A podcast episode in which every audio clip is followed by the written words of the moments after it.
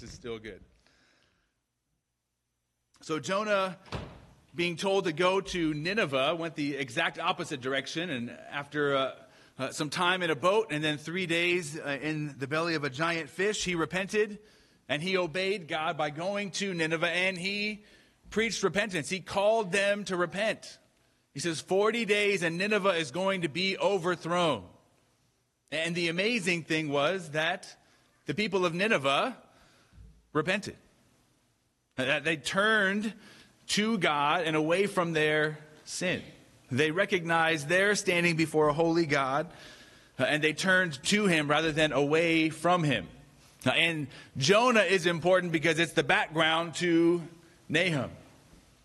See, Jonah went and pre- preached in Nineveh at about the year 760 BC. And about 100 years later, Nahum is going to write his oracle against that same city. So, so 100 years have transpired since an amazing revival. And now Nahum is going to be writing about the imminent destruction of this same city. Now, and this, this Old Testament prophet is going to write three chapters, and all three of them are going to be focused upon the destruction of this city of Nineveh. Chapter 1 is going to decree the destruction. Chapter 2 is going to describe what that destruction is going to look like. And then chapter 3 is going to explain why that destruction is deserved. And as we, as we walk through Nahum th- this evening, uh, what, what I want to look at is how this Old Testament prophet helps us to better understand the cross. And I would say uh, to draw your attention to three connections uh, between Nahum and the cross. And the first of these connections is seen in chapter 1, verses 1 through 8. It says, The oracle of Nineveh, the book of the vision of Nahum the Elkoshite. A jealous and avenging God is Yahweh. Yahweh is avenging and wrathful. Yahweh is avenging against his adversaries, and he keeps his anger for his enemies. Yahweh is slow to anger and great in power, and Yahweh will by no means leave the guilty unpunished. In whirlwind and storm is his way, and clouds are the dust beneath his feet, and he rebukes the sea and makes it dry, and he dries up all the rivers. Bashan and Carmel languish, and the blossoms of Lebanon languish. Mountains quake because of him, and the hills melt. Indeed, the earth is upheaved by his presence, and the world and all the inhabitants in it. Who can stand before his indignation? And who can endure the burning of his anger? His wrath is poured out like fire, and the rocks are torn down by him. Yahweh is good, a strong defense in the day of distress, and he knows those who take refuge in him. But with an overflowing flood, he will make a complete destruction of its place and will pursue his enemies into darkness. And this is the, the first point uh, of connection between Nahum and the cross, that they both portray God's holy judgment.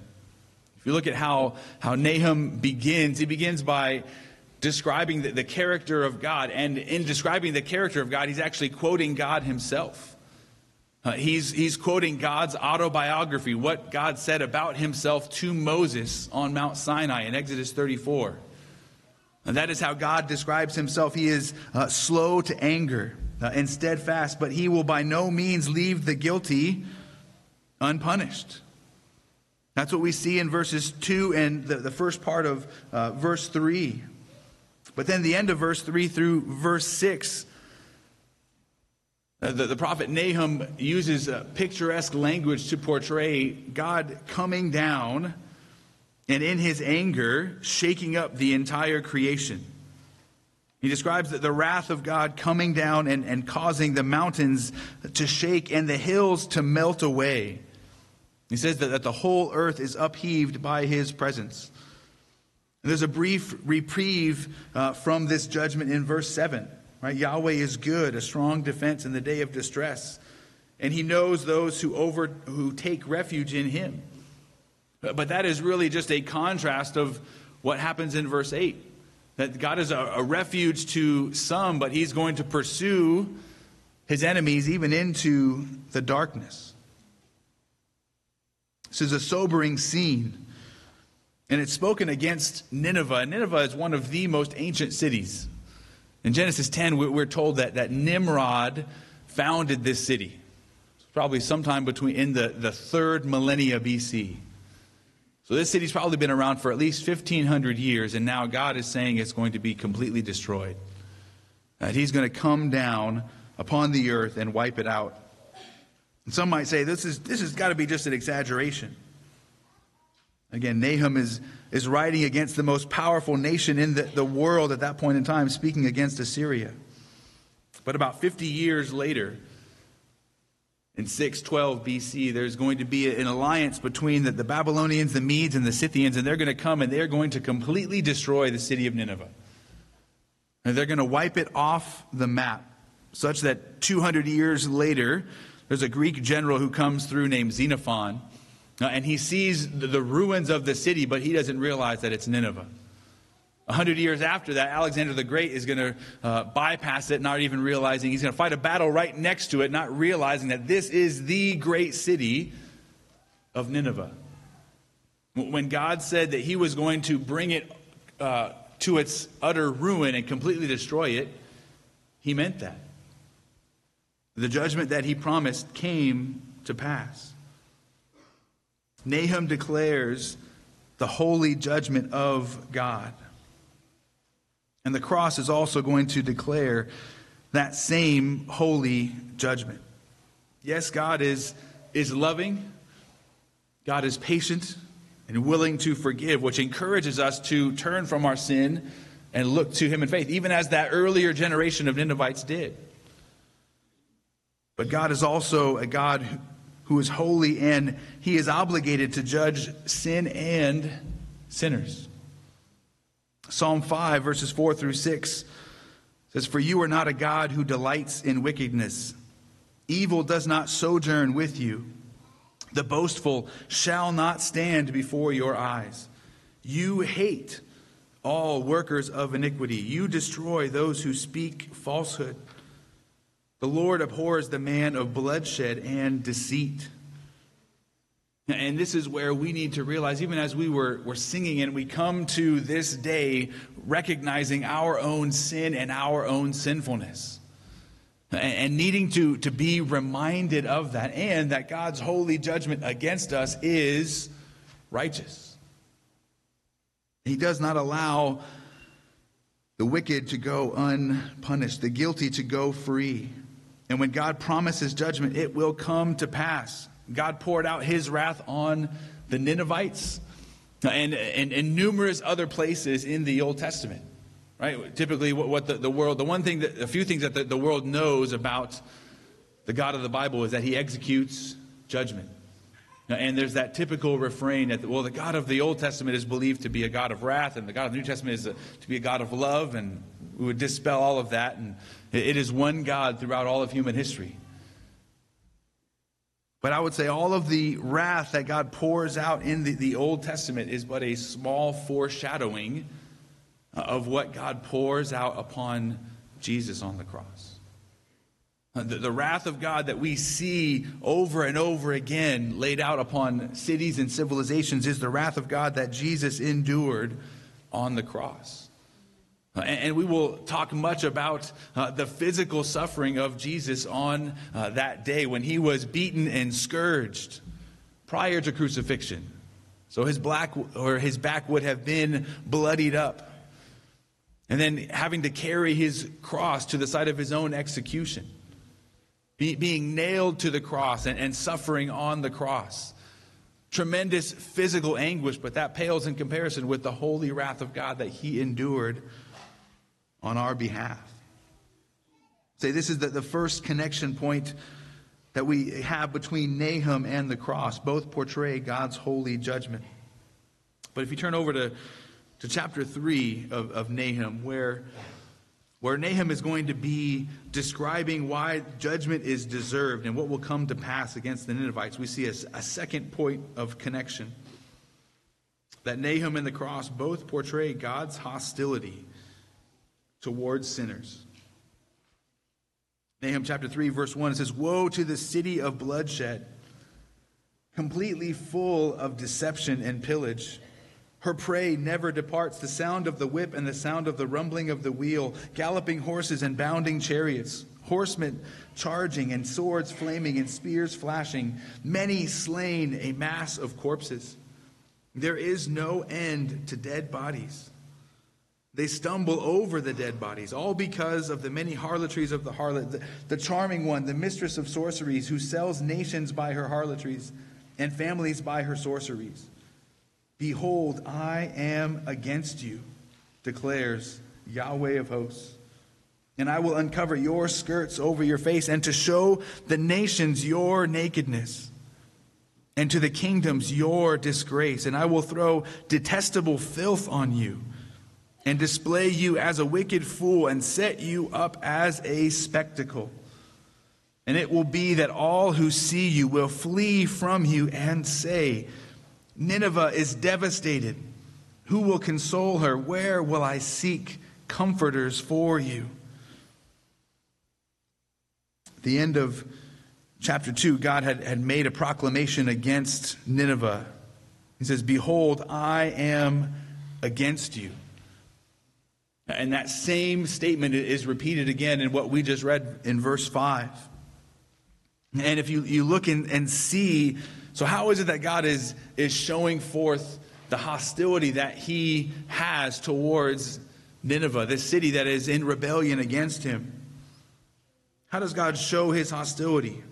Well, verses 1 through 4, we see that there will be suffering and death. Talks about the, swords flashing and many being slain. There would be a, uh, a mass uh, execution of that city as judgment for their sins.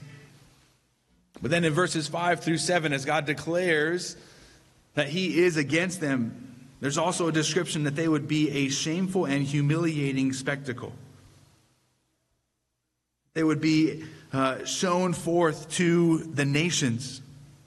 In, in their, their nakedness, they would be uncovered.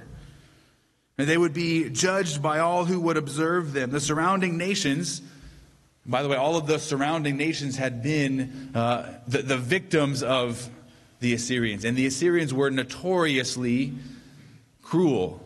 When they moved in and they conquered a people, they were well known for their cruelty. So, all of the, the neighboring nations, uh, when Nineveh is going to be judged, there's going to be no compassion. All of those surrounding nations are going to look to Nineveh and the Assyrian Empire and say they're getting exactly what they deserve. But they are also going to be a warning to the nations. If you look at the end of verse 5, they, their nakedness would be shown to the nations and to the kingdoms their disgrace. This is how God promised to judge the people of Nineveh for their sins, and this is how God is going to show his hostility towards them. And this is where we gain some additional insight concerning what God was striving to communicate in the suffering and death of his son. Because what we're reading in this passage is not directly about Christ, it's not directly about the cross. But what we see as God is proclaiming his hostility towards the Ninevites uh, and those specific marks of how he's going to show his hostility against them suffering and death, shame and humiliation. Uh, that they would be a warning to the nations. All of those same marks of hostility are seen in the cross. Jesus suffered greatly leading up to the cross. Again, he was whipped and beaten, forced to carry his cross. And then he endured shame and humiliation of the cross. We have to understand that crucifixion had, it, it was used by the Roman Empire to dehumanize somebody. It was used by the Roman Empire uh, as the ultimate spectacle of execution, humiliation, and warning. See, when somebody was crucified, uh, they weren't crucified in the backwoods. Uh, they were crucified outside of a city, right next to the road, up on a hill. So that everybody who would pass by, either entering into or exiting from the city, everybody would look up and see that individual on the cross. And, and those who were crucified were usually crucified because they were guilty of insurrection. And the Romans were, were striving to communicate something. If you rebel against Rome, this is what will happen. This is going to be your fate.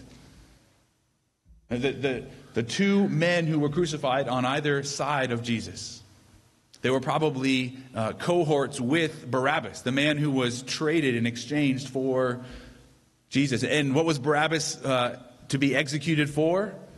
Insurrection, rebellion against Rome. The Romans used crucifixion in the most humiliating way.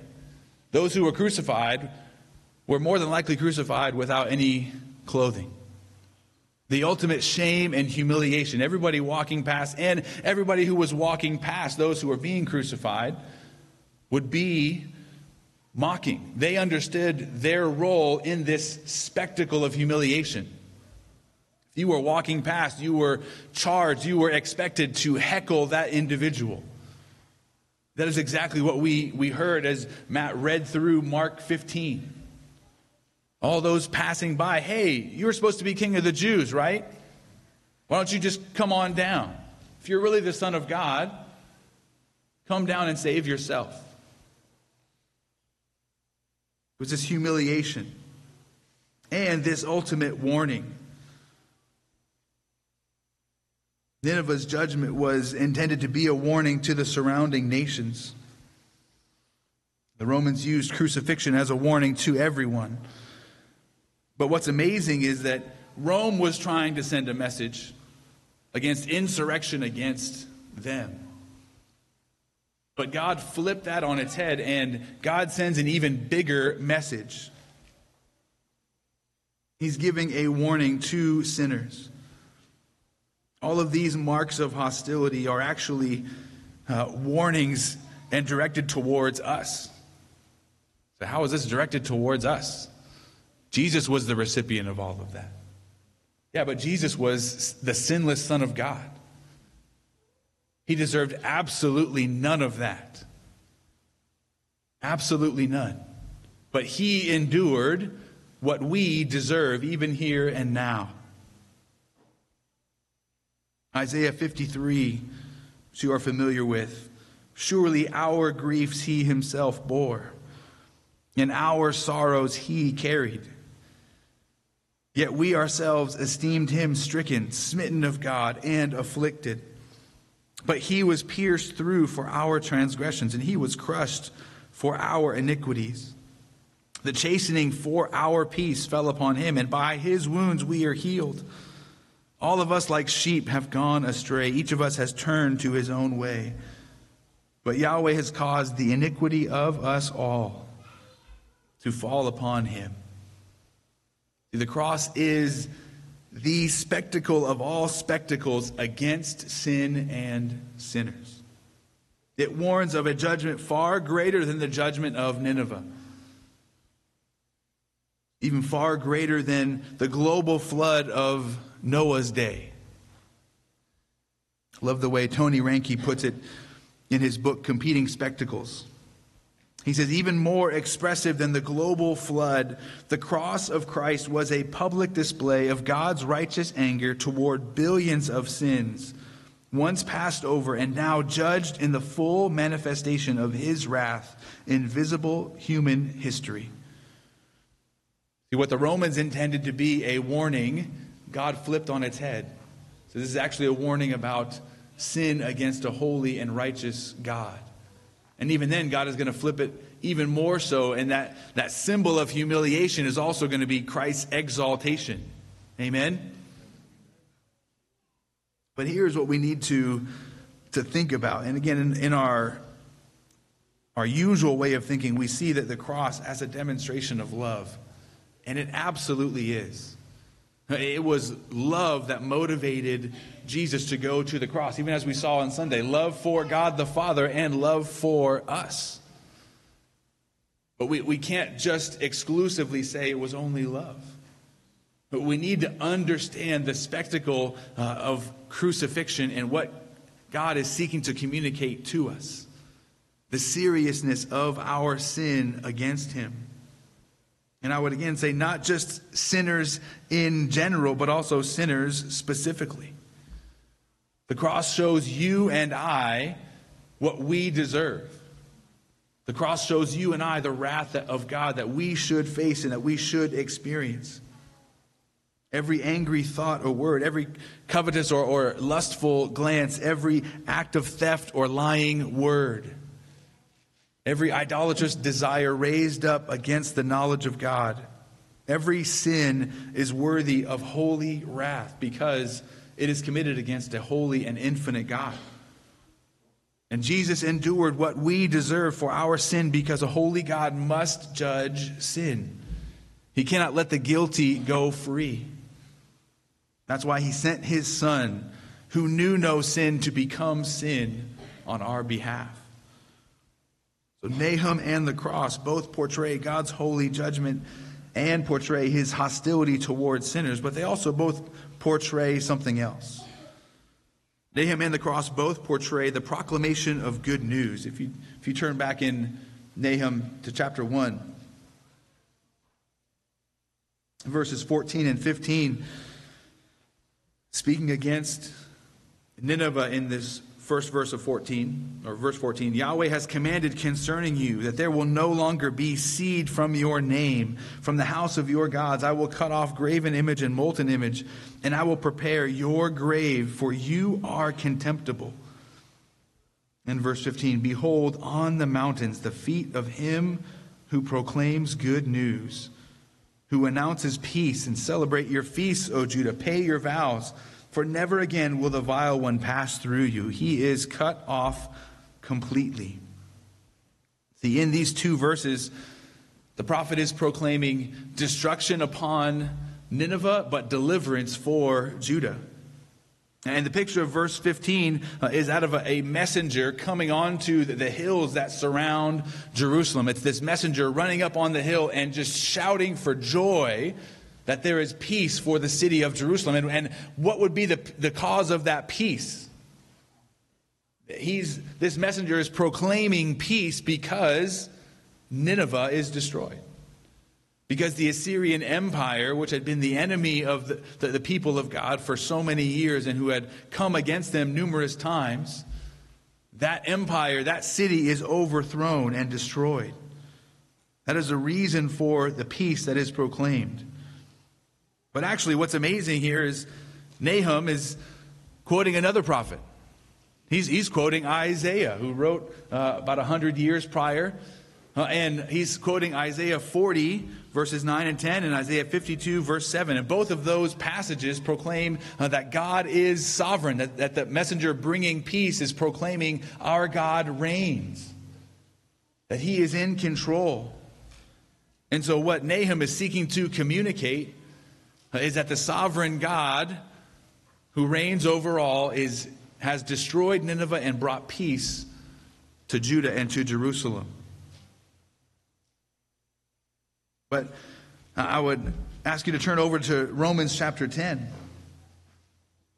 Because the Apostle Paul is going to pick up this theme. He's going to pick up all of these threads. He's going to tie them together.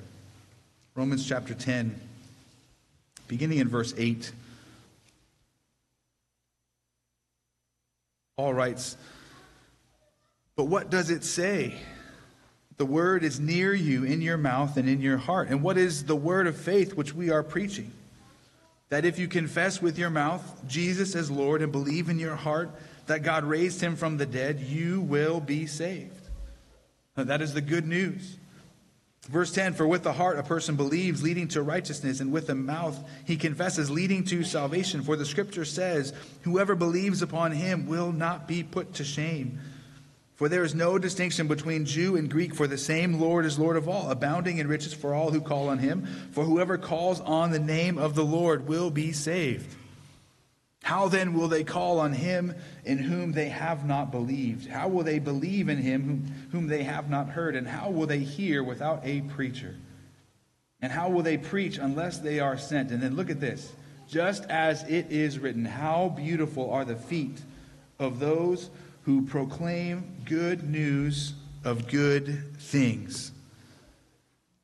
See, in, in Nahum's passage, the messenger is bringing good news uh, because of peace because Nineveh has been defeated. Here, the Apostle Paul is picking up that same line of thinking, and he's saying, We can proclaim peace because sin has been defeated because death has been defeated. God, uh, the sovereign one, has come and he has defeated sin and overcome death, and he is bringing peace.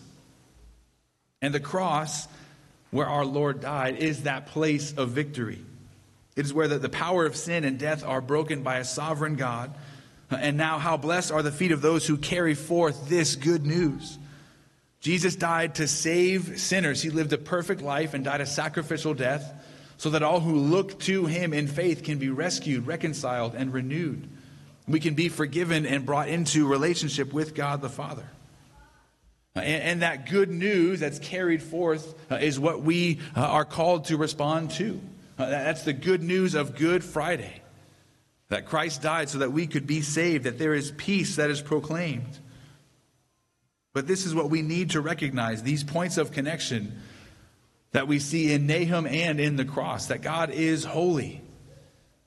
And his holy judgment is to be poured out upon everybody who has rebelled against him. We also see that there is a hostility towards uh, us as sinners. We are to be warned by the cross. We are also called to trust in the good news of what Jesus has accomplished. The good news that if we have believed that, that we are called to go and carry forth as well. Are you willing to trust in that good news? Are you willing to trust in the life, death, and resurrection of Jesus as your only hope? Trusting and relying upon what he has accomplished for you to bring you into fellowship and relationship with God. If you look back at verses 7 and 8 in chapter 1, I kind of sped past those as we read that. But, but I love those verses. Those of you who love In-N-Out, Nahum 1 7 is uh, on uh, In-N-Out. I think it's the, the, the uh, of the double double. Amen. Yes. But why would In-N-Out choose that verse? Because it says, Yahweh is good. We hold that intention with his holy judgment, with his hostility towards sinners. He is good, and he is a strong defense in the day of distress. And he knows those who take refuge in him. There's deliverance. If you look to him, you will be delivered. But verse 8 is again that contrast. But with an overflowing flood, he will make a complete destruction of its place. Speaking of Nineveh and he will pursue his enemies into darkness. It is either destruction or deliverance, and both are at the hand of God. And both are on display in the cross of Christ. Both are proclaimed by Nahum in this small Old Testament book, and both of them are proclaimed uh, in the crucifixion of the Son of God on that Good Friday nearly 2,000 years ago. The question is just how are we going to respond? Will we trust and look to Jesus in faith, or will we continue to depend upon ourselves, trusting in our righteousness, our attempt at righteousness, or relying fully and completely upon Christ?